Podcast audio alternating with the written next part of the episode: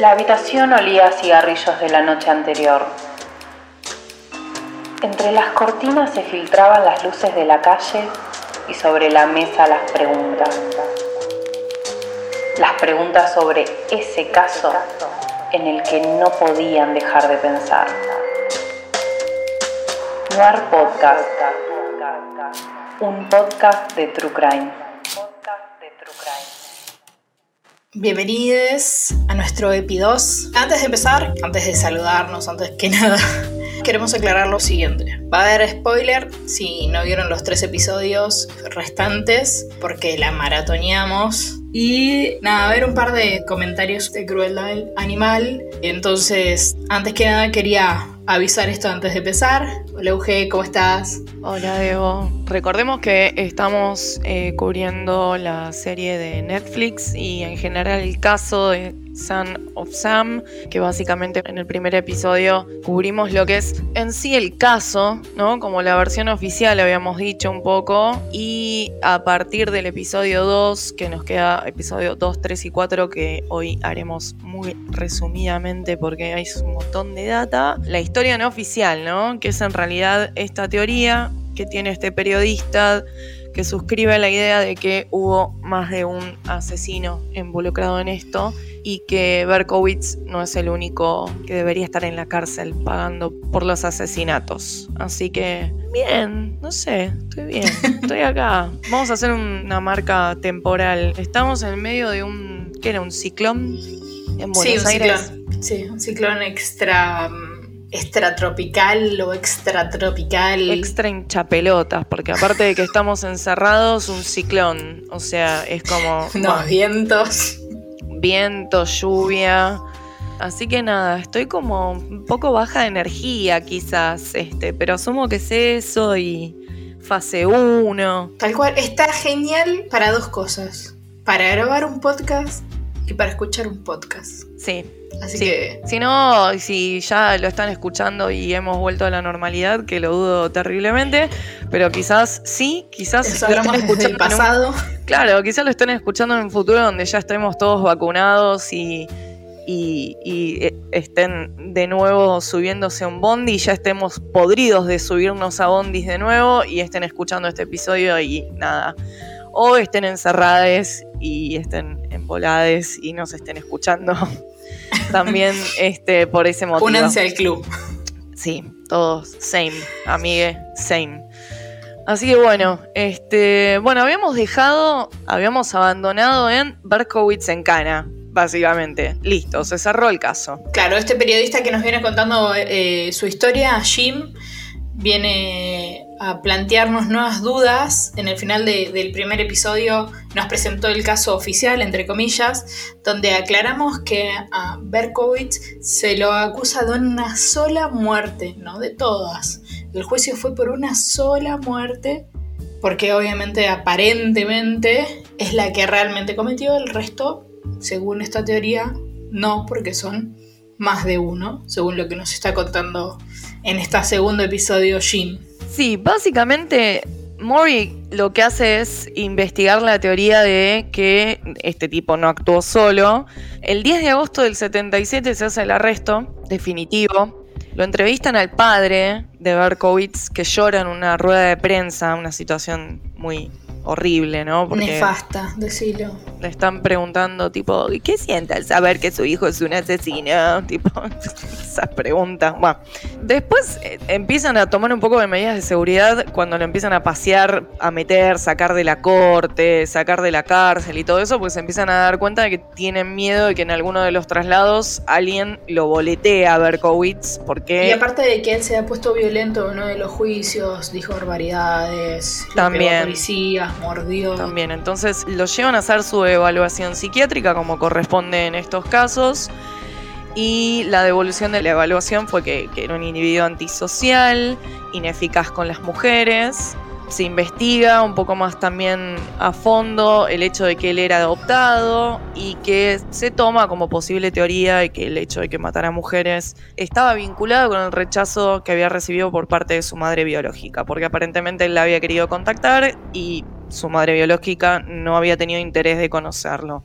Fue auxiliar de policía del 70 al 73, hizo el servicio militar, ahí es donde se asume que gana conocimiento con respecto a armas. Sí, tenés un, bonito combo.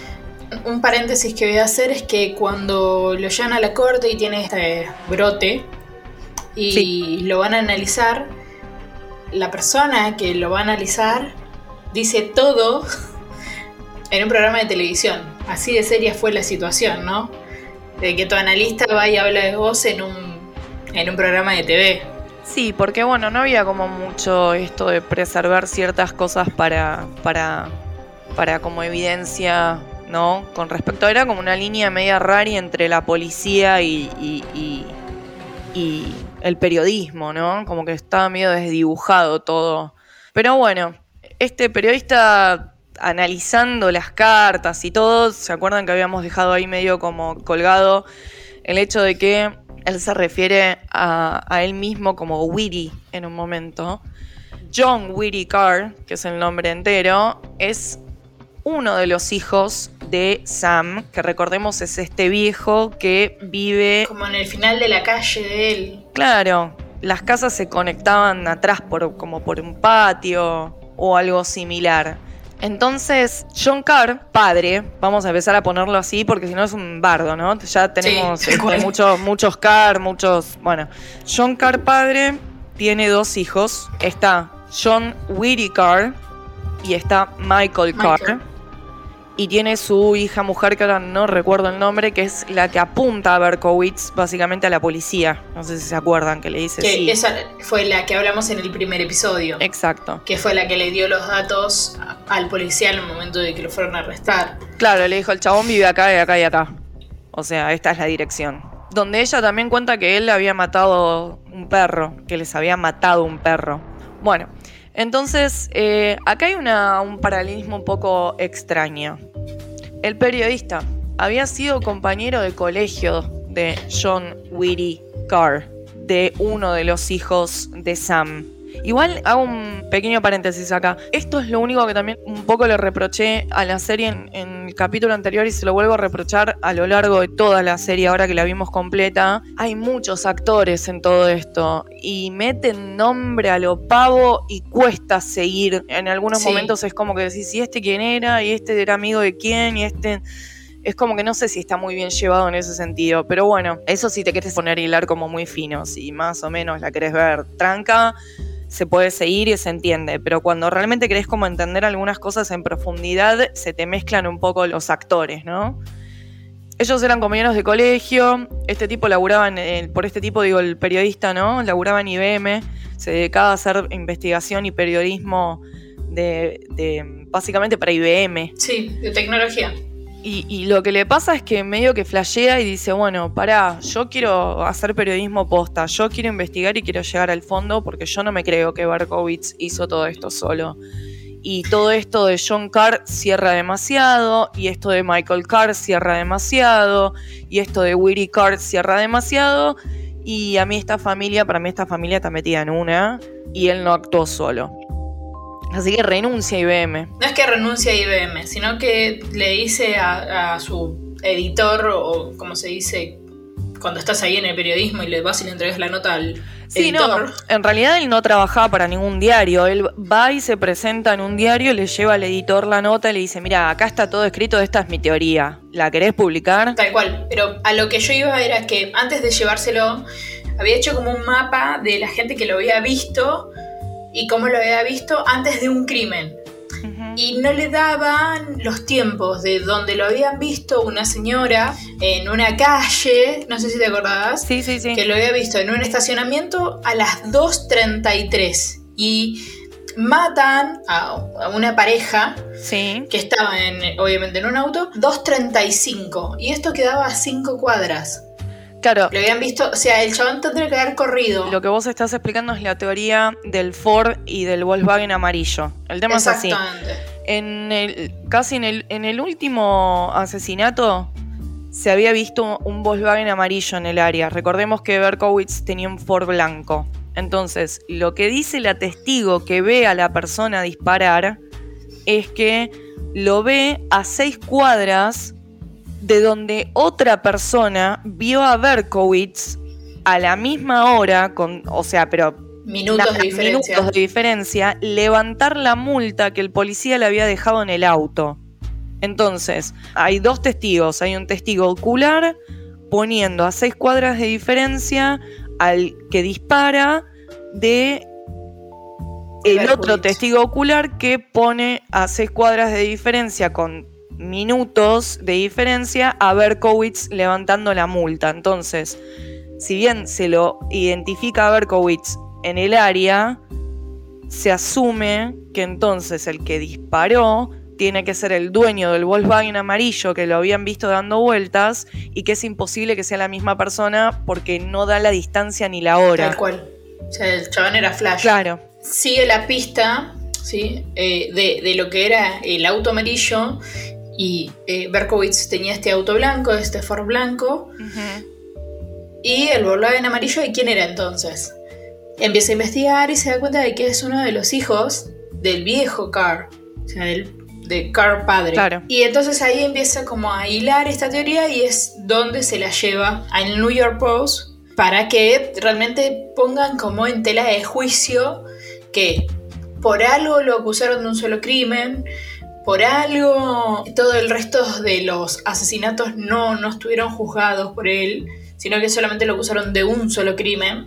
Y empieza como a tener como más sentido la teoría que él nos está planteando de que realmente no era una sola persona, sino como que eran, varios. Exacto. Entonces, al llegar al, al Volkswagen amarillo y darse cuenta de que eran los hijos de Carr, empiezan como a investigar la zona, qué estaba pasando en la zona, quién eran los que estaban en la zona, si había como otros casos. Ahí empieza a ser como más allá del periodismo, sino que empieza como una teoría de policía. Claro. empezar a editar cabos. Un poco hablan de, si bien no nos vamos a meter mucho como en la vida del, del periodista, pero como que la gente que lo conocía decía que él tenía como cierta cosa en la manera en la que preguntaba o averiguaba o hablaba con la gente, a veces parecía como un policía, preguntaba como si fuera un policía, pero porque era esa clase de persona que cuando se obsesionaba con algo quería saber todo y quería llegar hasta el final, ¿no? Y este es medio como el comienzo de la obsesión de él con este caso también. Sí, creo que lo único para mí destacable en algún punto, o lo único que quiero llegar a decir de este periodista es que en algún punto siento que perdió su carrera por obsesionarse con este caso. Porque por referencias que leí, el libro es súper interesante, que es el libro que presenta la teoría de él. Pero después de esto creo que no se le reconoció más y como que empezó a ser como un paria del periodismo. Creo que es lo único que quiero hablar de, de, él porque... Lo que pasa que más adelante, cuando se sigue desarrollando todo esto y él presenta, y bueno, nos estamos adelantando un poco, pero cuando él presenta la teoría y demás, después él termina yendo a talk shows, termina en Geraldo, que era un talk show de los 80. Eh, entonces como que empieza a estar como medio ridiculizado, eso lo deprime. Pero bueno, ya vamos a ir llegando a esa parte. A, estar llegando a esa parte. el chabón se obsesiona con esto y dice, ok, a ver qué pasa en la zona. ¿Qué onda? ¿Qué, qué está pasando en este barrio? ¿no? En esta eh, urbanidad en la que vivían todas estas personas que claramente están todas conectadas en este caso y en estos asesinatos. Bueno, ahí él descubre que hay como un, un grupo de jóvenes que se hacían llamar los niños.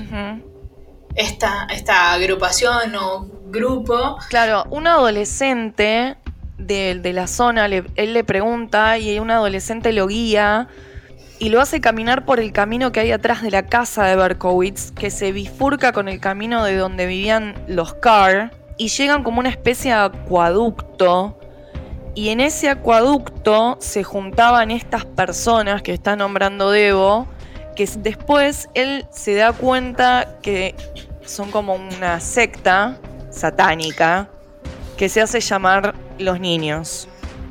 Exacto. Disclaimer, eh, se mete a ver, eh, encuentran perros mutilados, sangre en las paredes, cruces invertidas. Empieza a ver todo como un simbolismo satánico y se da cuenta por dónde viene este, este grupo que se hace llamar los niños, que como que ata todo eso, como si los perros fueran sacrificios. Recordemos que Berkowitz escuchaba las órdenes de matar de un perro, ¿no? También. Tal cual. Está todo vinculado. A la noche dicen que se escuchaban cantos, que había gente con antorchas en el lugar. Para que ustedes se den una idea, era como un parque. Vi- Vieron que en. Estados Unidos hay como esos bosques o esos parques que son inmensos, que obviamente se vino a menos por el tema de la, de- de- de la delincuencia y la muerte y cuando empezó con todo esto de que empezaban a ver gente con antorchas, gente con capucha, con... Se Y puso muy muchachos, se puso re denso esto. Bueno, pero también hay que ver el contexto, ¿no? Eh, Cultural en el que estaba pasando esto. Rápidamente podemos repasar este, este, este auge como del ocultismo que se empezó a volver más popular dentro de la cultura pop. Eh, con, no sé, por ejemplo, con películas como El bebé de Rosemary, by the way, dirigida por Polanski. Polanski, su mujer era Sharon Tate. A Sharon Tate la asesinó el clan Manson. No nos olvidemos. Manson. Eh, Black Sabbath, eh, la película del exorcista, un nacimiento del New Age, del yoga, de la meditación, culturas nuevas que estaban surgiendo y bueno, había como todo un tema con el ocultismo también, que se había empezado como a poner medio de moda, en auge. Em, no nos olvidemos que las cartas de, de, de Berkowitz estaban plagadas de referencias a las artes oscuras, una vez que el periodista se da cuenta de esto de los niños y los perros y el satanismo y todo esto, empieza a analizar las cartas un poco más profundamente y se da cuenta que hay un montón de referencias. Si lo quieren buscar lo pueden encontrar, están todos los paralelismos con respecto a ciertas referencias al ocultismo, al satanismo. Empieza a darse cuenta que en- dentro del símbolo con el que se firmaban las cartas está como el nombre Carr, como disimulado en el símbolo. En la primera carta que dice hola desde las cloacas, el lugar donde se juntaba esta gente era las cloacas, Claro, le decían las cloacas. porque era el acueducto. Entonces todo empieza a cerrar y entonces dice, bueno, Berkowitz tiene que haber estado metido con esta gente, con esta secta, los niños. Tal cual. Y cuando Eugenia habla de- del simbolismo, del símbolo que aparece en las cartas, Y, y como hace referencia al tema del satanismo y empieza a investigar y se da cuenta de que el satanismo muchas veces, o los cultos satánicos, cuando representan los, sus símbolos, los representan al revés. Entonces lo que hace él es ponerlo frente a un espejo y ahí se da cuenta que aparece el nombre Carr y que aparece como un símbolo de la mujer y aparece el símbolo del hombre y aparece el nombre Sam. Es un poco falopa lo que hizo, la verdad. Pero todo eso ata a que realmente ve como que los Carr y, y, y David tienen una, como una conexión. Encuentra la conexión. Claro. Pero ¿qué pasa? Ahora solamente podía atar a Berkowitz con los niños. ¿Qué pasaba con Carr y con Michael? Bueno, resulta que Weary, John Weary, o John Hijo, si le queremos decir, y Michael, ambos estaban metidos en la cientología. Inicialmente. ¿No? Que ya nos parece un poquito, ¿no? Raro. Rari. Rari. Viendo, ¿no? Lo que sabemos últimamente de la cientología. Antes pensábamos que, no sé, que era Tom Cruise comiendo placenta y que era gracioso, pero son super dark. Son súper Y nefastos. la verdad que es, es gente para no joder mucho. Resulta que, bueno, Michael se había metido en la cientología porque tenía problemas de drogas y de alcoholismo, entonces eh, lo buscó como solución a ver si con eso encauzaba su vida. ¿Y qué pasa? Hay una rama que se desprende de la cientología por dos personas en Londres, que no, no vamos a profundizar mucho esto porque ya es como media historia de la cientología y sus derivados, pero hay dos personas en Londres que empiezan un movimiento Un poco más radical. un poco más radical y un poco más como en, en- en- en- Como apocalíptico. Sí, como relacionado con, con señales que para ellos tenían que ver con el fin del mundo. Y se hacen llamar el proceso. Entonces, de la cientología, estos dos londinenses desprenden la iglesia del proceso, del proceso de no sé qué pindonga final, no, bueno, más largo el nombre, vamos a decirle el proceso para El proceso. resumir. Sí. Y tanto Michael como John Weary terminan siendo parte del proceso. Se van de la cientología y se pasan al proceso. Y el proceso también se sabe después, más adelante, que está relacionado con la secta de los niños. Entonces, todo queda medio atado ahí, todos estaban medio en la misma. No solamente se descubre que la secta de los niños está relacionado con el proceso porque supuestamente en teoría Michael Carr y John Carr, hijo, era quien los había fundado entre comillas, sino que también la atan en algún punto, y esto creo que es un poco falopa, a la secta de la familia de los Manson. Claro. Y la manera que, como estas personas, las primeras que salen de la cientología ya en Londres, se, se, denominaban de cierta manera, se vestían de cierta manera para destacarse, tenían como sello personal que todos tuvieran un perro específico. ¿Qué raza era? Eh, manto negro. Manto negros. O, perro policía, mal dicho. Y justamente estos perros eran los que supuestamente habían encontrado sacrificados en las cuevas estas, en los acueductos, y como que todo tenía una conexión. Es un poco falopa, la. Bueno, pero ¿sabes qué? Yo mientras que estaba mirando esto, yo pensaba, decía, ¿por qué los perros? ¿Por qué esa raza de perro específicamente? ¿Vos te acordás que Manson en un momento más allá de que, bueno, no se puede tomar nada en serio, esto es algo, si vamos a hablar de teoría falopa, yo comparto la mía. Manson en un momento se mm, corta el símbolo nazi en la frente. Sí. ¿Sabés cuáles eran los perros de Hitler? Jodeme que era el manto negro. Sí.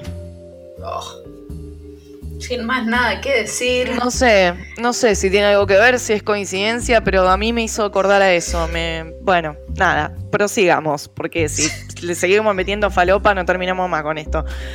Bueno, esta gente toda metida en cultos, satanismo, ocultismo, todo lo que vos le, le quieras decir. Sí, unos ingredientes. ¿Querés meterle? Sí.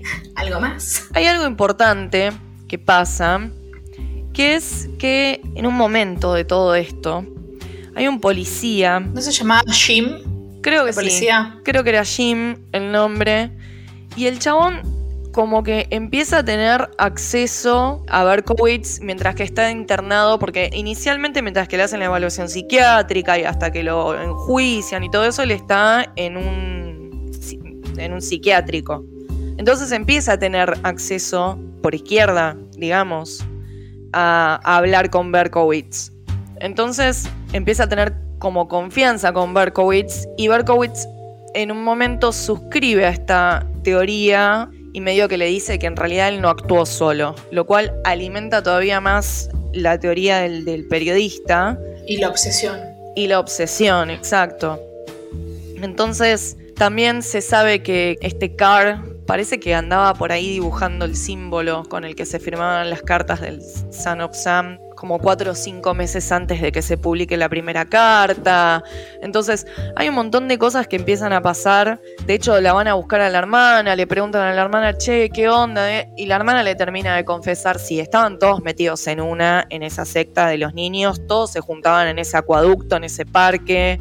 Yo sé que Berkowitz iba, yo sé que mis hermanos estaban metidos en esto, pero yo no quiero saber más nada de esto, quiero que se termine esto de una vez. Lejos de terminarse, John se muere. sí. Aparece muerto en Minot, North Dakota, dentro de una teoría que suscribe un posible suicidio un poco todo raro. El chabón me aparece muerto dentro de una base militar. A mí no me terminó de quedar claro cómo fue, si es que entró, si es que la mina con la que vivía vivía en la base militar, entonces él terminó ahí, y de repente se escuchó el tiro y lo encontraron. Sí, es turbio, turbio. Como apareció muerto fue muy raro. Que obviamente si vos estás con, con esa paranoia de... de mm, conspiranoide. De, eh, exacto, con esa conspiranoia le vas a encontrar sentido. Sí le vas a encontrar sentido. Igual en algún punto yo también le encontré sentido, como diciendo, ah, claro, lo mataron porque sabía. Algo sabía. Lo mataron porque, porque empezaron. Yo, yo empiezo a sentir como que Berkowitz empieza a hablar y empieza a soltar un poco, deja ese hermetismo y al empezar a publicarse todo a través del periodista, se empiezan a dar cuenta de que van a empezar a caer en cierta forma. Entonces, quizás, bueno, o se boleteó antes de que lo boleteen. O lo boletearon. Así de simple. Porque iba a decir algo con referencia a lo que vos dijiste de Jim, este, este supuesto policía retirado o no sé qué, que tenía acceso a David. Es quien como que hace el enganche entre el periodista y David y ahí le llega una carta donde le dice que no actuó sola, básicamente. O sea, como que le confiesa que no actuó solo. Claro. Pero también le dice, lo vas a decir a nadie, te va a creer. Claro.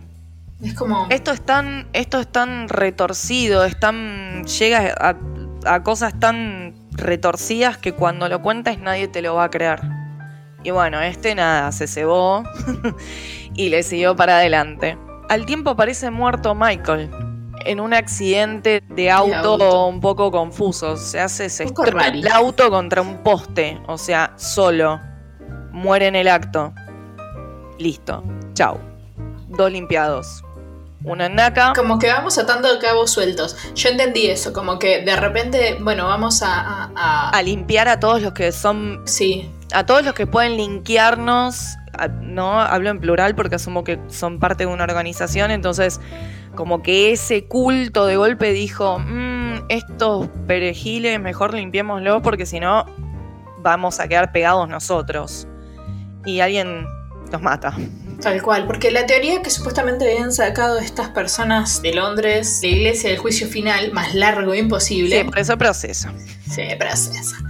Lo que decían era como que se venía el fin de los tiempos y por eso todo el caos que había y que para que comience el fin de los tiempos se tenía que presentar caos. Y por eso supuestamente atan las muertes del hijo de Sam con las muertes de la familia porque querían presentar como este caos. Claro, traer la sensación de caos de fin del mundo, ¿no? Tal cual. Y por eso para mí, percepción mía, es como que, bueno, no resultó este plan de, de, hacer caos, matemos y limpiemos a los autores de este pequeño núcleo. Claro. De. de, de sí, de que no salió, salió mal y entonces como salió mal, chau. Chau, cortamos lazo.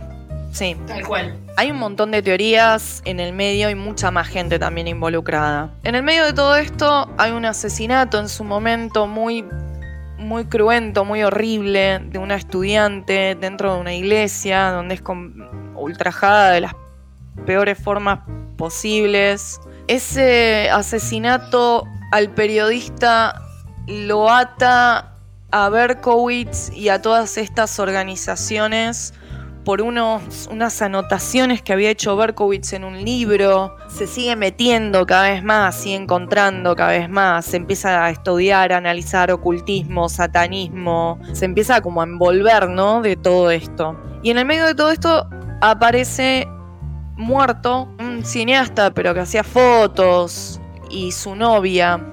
Los matan de un disparo en la nuca. Tipo ejecución. Claro, los encuentran muertos en el, departamento del tipo, se vincula a un productor de Hollywood que en teoría compraba o había pedido una película snuff. Para los que no saben lo que es una película snuff, una película snuff generalmente es la filmación de un asesinato real. Puede tener una violación o no, puede tener tortura o no, pero es un asesinato real. Eso es una película snuff. Entonces se empieza a creer que este cineasta estaba metido en esta organización y que esta persona se empieza a correr el rumor de que filmó desde una camioneta que se pudo por testigos decir que estaba en el lugar en el momento que le, le dispara a las dos últimas víctimas y que se cree que este tipo estaba dentro de la camioneta filmando el asesinato y que el asesinato estaba en una película snuff y que esa película snuff después iba a ser comercializada a este tipo que era como un productor de Hollywood. Entonces, de golpe, muerto John Carr, muerto Michael Carr, muerto el que en teoría filmó la película Snuff, muerta la novia es como que empiezan a morir todos. Cada vez que el tipo llega a algo, se desmorona todo porque aparecen muertos. Entonces se empieza a hacer como toda una conexión de a ver si en realidad... Como que si estuviera todo conectado. Claro, está todo conectado.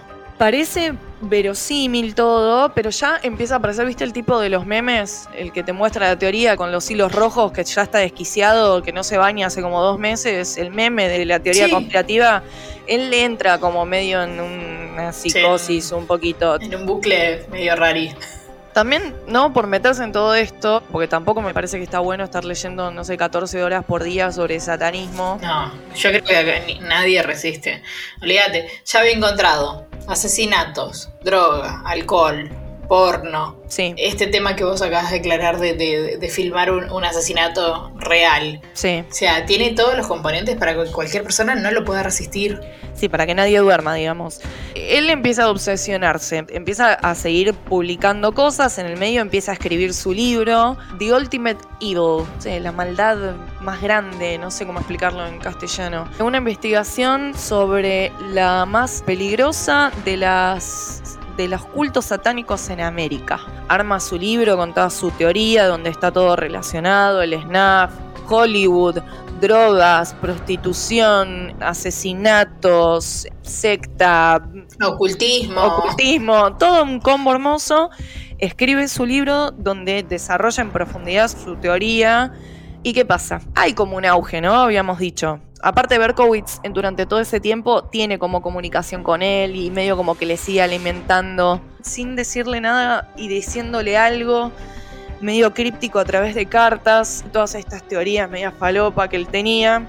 Empezamos en los 80, ¿no? Ya pasan 10 años, él sigue obsesionado completamente con el caso, sin poder en realidad tener pruebas en sí. Todo es una gran teoría. Todo es una gran teoría. En los 80, bueno, ¿qué empieza a pasar? Empiezan a estar todos estos formatos de talk show, donde había uno que era muy, muy famoso, que es Geraldo. Entonces él empieza a ir como a estos talk show, ¿no? Y ahí, empieza, ahí es cuando empieza a patinar la cosa un poco, me parece. Caso cerrado. Era como un caso cerrado de los 80. Claro, el cold case de los 80. Entonces empieza a ir como estos talk show, pero claro, de, golpe tipo en el talk show va él a hablar de su libro, con su investigación, todo muy serio, y le invitan un satanista para que se le sienta al lado y le hable sobre satanismo. Entonces todo empieza a perder seriedad Claro. y en sí él empieza a perder seriedad. Él era como que le quería abrir los ojos a los demás y presentarle su verdad Claro. y, y todos los hechos que supuestamente no los podían ya refutar y en realidad se había presentado de forma tan ridícula que, que cualquiera lo dudaría. O sea, porque no le daban el marco correspondiente a la seriedad que le correspondería al caso.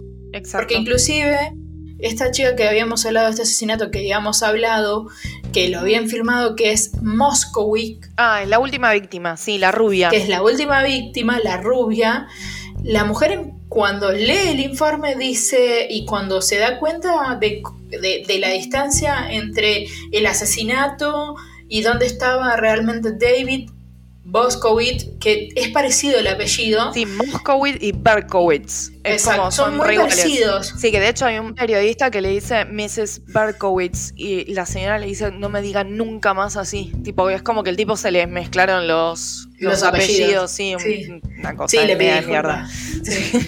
Se da cuenta realmente que, que- que en esa situación, eh, y leyendo el informe y leyendo todo lo que le está presentando, el chabón, David, no había matado a la hija. No, no le daban los, los tiempos. De hecho, la madre de la última víctima está convencida de que no está presa la persona que mató a su hija. Tal cual. Suscribe a la teoría del periodista. Lee el libro, de hecho ella también dice, lean el libro, todo tiene sentido en el libro. Lo presentaron de forma tan ridícula y en estos top show que Sí. perdió la seriedad que correspondía al caso. Sí, se volvió algo medio frívolo, medio falopa, medio... Bueno, en fin. Bueno, ¿qué pasa entre todo esto? Él tiene la oportunidad de su vida. Vos imagínate, una persona que está hace 15 años obsesionada con un caso, tiene ahora la posibilidad de ir a hacerle una entrevista televisada a David Berkowitz. La oportunidad de cerrar y darle forma y peso a lo que realmente él pensaba. Claro, exacto. Entonces imagínate, vos obsesionado con un caso y teniendo la oportunidad de primera mano de sentarte frente a frente con el tipo y que el tipo, en cierta forma, ¿no? Suscriba todo lo que también te estuvo diciendo en cartas durante todos estos años. Yo no fui solo, yo no cometí los asesinatos solos, sí era parte de un culto o de una secta, sí se sacrificaban animales, sí pasaba esto, pero bueno, era la posibilidad ahora de decir, bueno, loco, ahora decímelo en la cara, filmémonos, háblalo. Y mm, sucede. Y, y no sucede en realidad. Y no sucede. Sucede porque él dice que, ahora está convertido Berkowitz. Me refiero al, catolicismo o al cristianismo. se pasó al lado del lado bueno de la fuerza y quiere hablar. Y en realidad no termina hablando del todo. Y mucha gente. Lo sintió como forzado. Como que él lo inducía con lo que le preguntaba para que él contestara ciertas cosas y que en realidad en sí Berkowitz no dijo nada, sino que el que habló todo el tiempo fue el periodista y como que él fue medio inducido. Y tengamos en cuenta, una vez más lo volvemos a traer a la colección, de que a él se lo denominaba como que si fuera un policía duro o, rudo. Y en ese momento la policía tenía muy mal estigma, más la policía de Nueva York, porque había muchos casos que, que en realidad habían sido como confesiones forzadas, ya había, habían tenido varios casos así de, no sé si le dice, no sé cómo se le dice, se le dice mala praxis policial. Casos donde, donde se habían caído toda la mierda porque los policías habían manipulado de tal manera eh, la confesión que estaba todo mal. Encima, él había hecho como, como lo mismo que criticaba.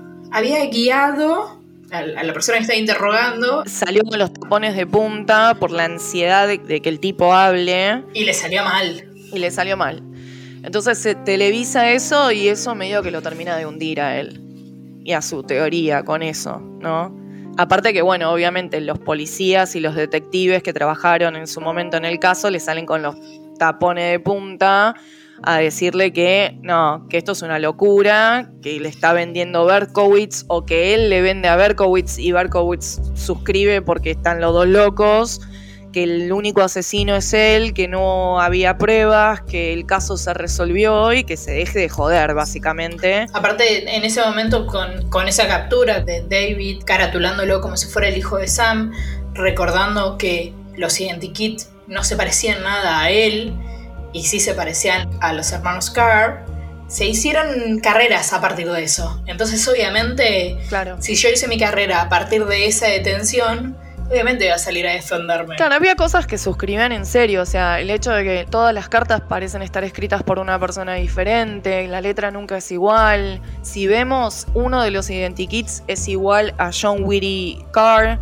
Si vemos que después se decía, no, era una persona con rulos, media rubia, Michael Carr era rubio con rulos, o sea, es como que todo cerraba a que claramente este hombre al menos no trabajó solo, eh, pero bueno, como que todo el sensacionalismo del ocultismo y todo eso embarró la cancha, pareciera, ¿no? Y, la policía ya estaba en listo, ya está, ya lo cerramos, ya, ya se ascendió la gente que se tenía que ascender, el, el alcalde de Nueva York ya felicitó a la policía. Recordemos que el entorno en aquel momento era que la policía era lo peor del mundo porque estaba lleno de delincuencia. De corrupción. Y con esto medio que fue como, uh, bueno, de golpe pasó de ser lo peor a ser lo mejor del mundo. Entonces a todo el mundo le cerró que esto se cierre así. Tal cual. Y este mm, periodista medio que fue grano en el culo para todos porque fue como, loco, no jodas más, ya está.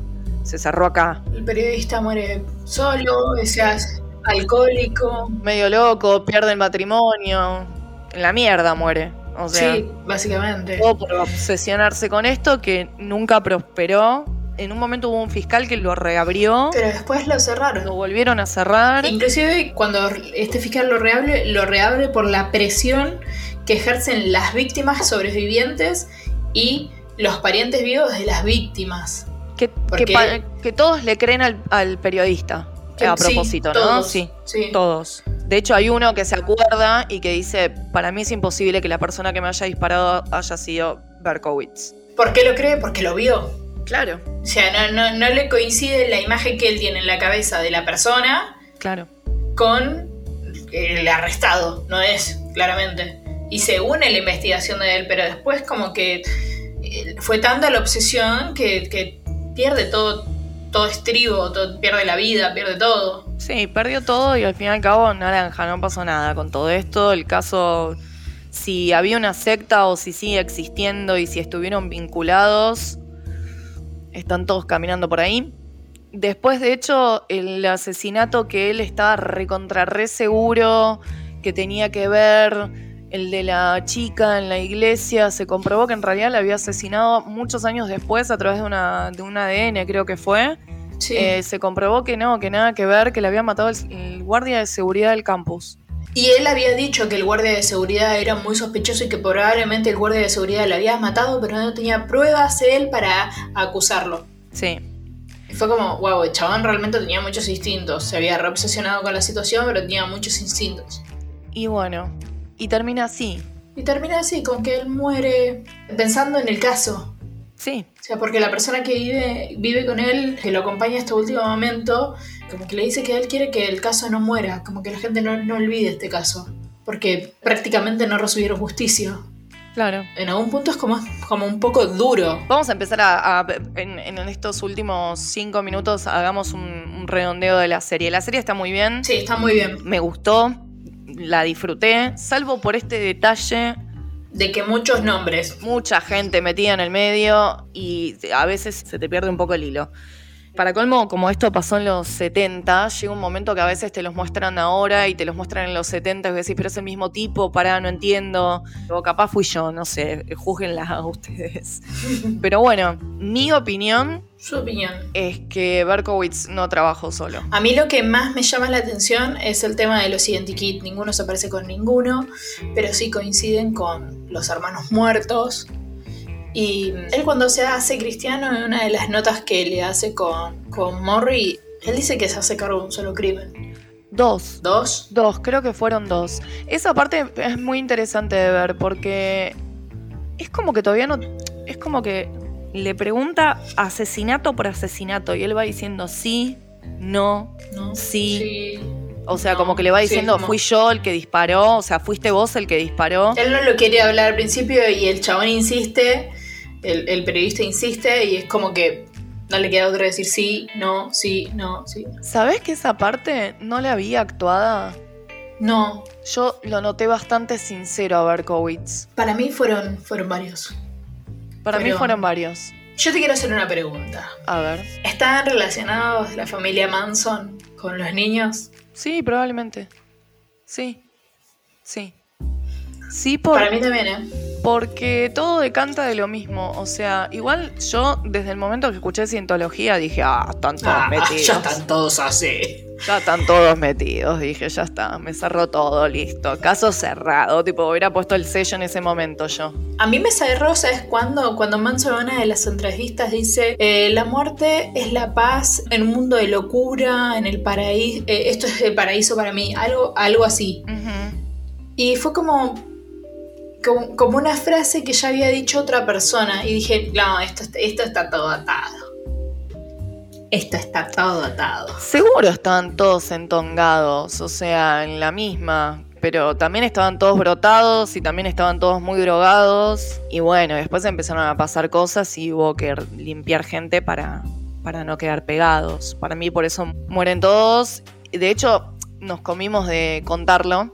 Berkowitz tiene un ataque en un momento en la cárcel, le cortan el cuello, zafa de pedo. Sí, después de haber mandado unas cartas, la segunda carta creo que fue, Sí. o la primera, donde dice que si él sigue hablando realmente corre riesgo. Y fue como, Y tiene miedo. y apareció y- con el tajote. Sí, y, y que tenía miedo que, que había dicho que, que le habían mandado decir que si él hablaba, que si él seguía hablando, lo habían amenazado al padre. Entonces él, él tenía miedo de seguir hablando. Hablando un poco de, de lo que es la cientología y eso, sin faltarle el respeto a nadie, o faltándoselo, no sé. La verdad es que no lo sé.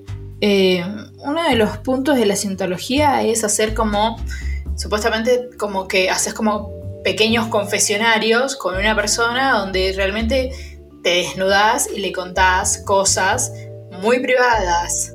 Cosas que después pueden llegar a estar amenazándote, entre comillas. No, porque te eso. graban.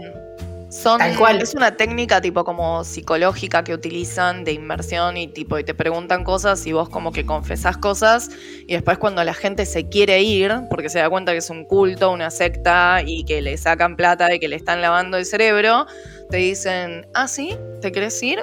Mm, pero yo tengo todo esto que dijiste. Entonces, bueno, ahí empieza como, como esa extorsión y por eso mucha gente no puede salir de la cientología, que de hecho le pasó a una actriz, ahora no me voy a acordar el nombre, pero hay un, todo un documental de ella contando su experiencia de cómo pudo escapar a la cientología, aún siendo acosada, perseguida y demás. No sé, a mí me hace siempre mucho ruido que tanto Nicole Kidman como Katie Holmes, que son las ex mujeres de Tom Cruise, nunca dijeron ni una sola palabra. De Sí. nada. De nada, de nada. De nada. De nada. O sea, es como, sí, entiendo que puede haber acuerdos de confidencialidad cuando te divorcias de alguien, pero tipo, es como que para mí están reamenazadas de por vida. Tipo, si contás algo de todo lo que sabes, sos boleta, de alguna forma. Sí, en algo así. A mí me pasa exactamente lo mismo. Pienso exactamente igual. Bueno, conclusión, miren el documental si quieren, como para más detalles. Si no, léanse el libro si también les interesa. Creo que se puede conseguir, no estoy segura, no lo busqué. Sí, en Amazon. En Amazon está. Ah, bueno, qué viva que sos, Amazon. Bueno, che. Amazon no llega. Bueno, un Bueno, Kindle, no sé, se lo bajan en PDF. Lo, bueno, piratenlo por ahí. No lo escucharon acá. eso. Pero conclusión, no actúo solo, no se metan en sectas, No se obsesionen con nada. no se obsesionen con los casos, porque eso también les arruina la vida. Y está lindo el true crime, pero también después miremos series más lindas un ratito. Sí. Así no nos quemamos la cabeza solamente con el horror. Aditas. O como yo que estoy mirando Shadowhunter por mirar algo. ¿La serie estás mirando? Sí. Ah, ahí está. ¿Querés recomendar una serie que no tenga que ver con True Crime? Y si se quieren distraer con la nada misma, miren Shadowhunter. Shadowhunters, ok. Sí, es, es la nada.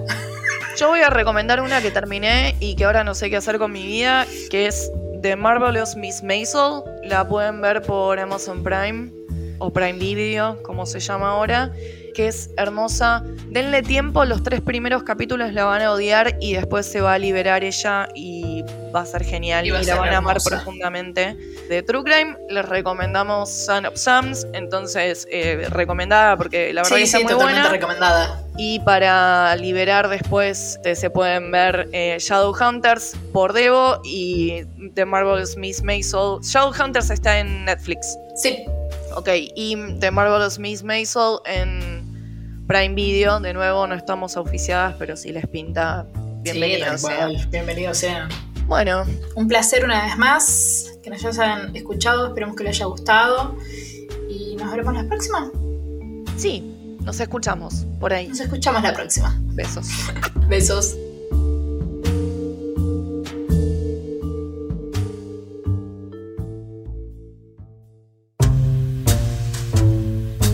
Gracias a Lucía Barilá por prestarnos su voz para la intro. La pueden encontrar como Lu Barilá en Spotify. Gracias por la edición a Lautaro Luna Day. Lo puedes encontrar en Instagram como Lautaro Luna Day Música, todo junto. Y a nosotros nos puedes encontrar como noir.podcast en Instagram.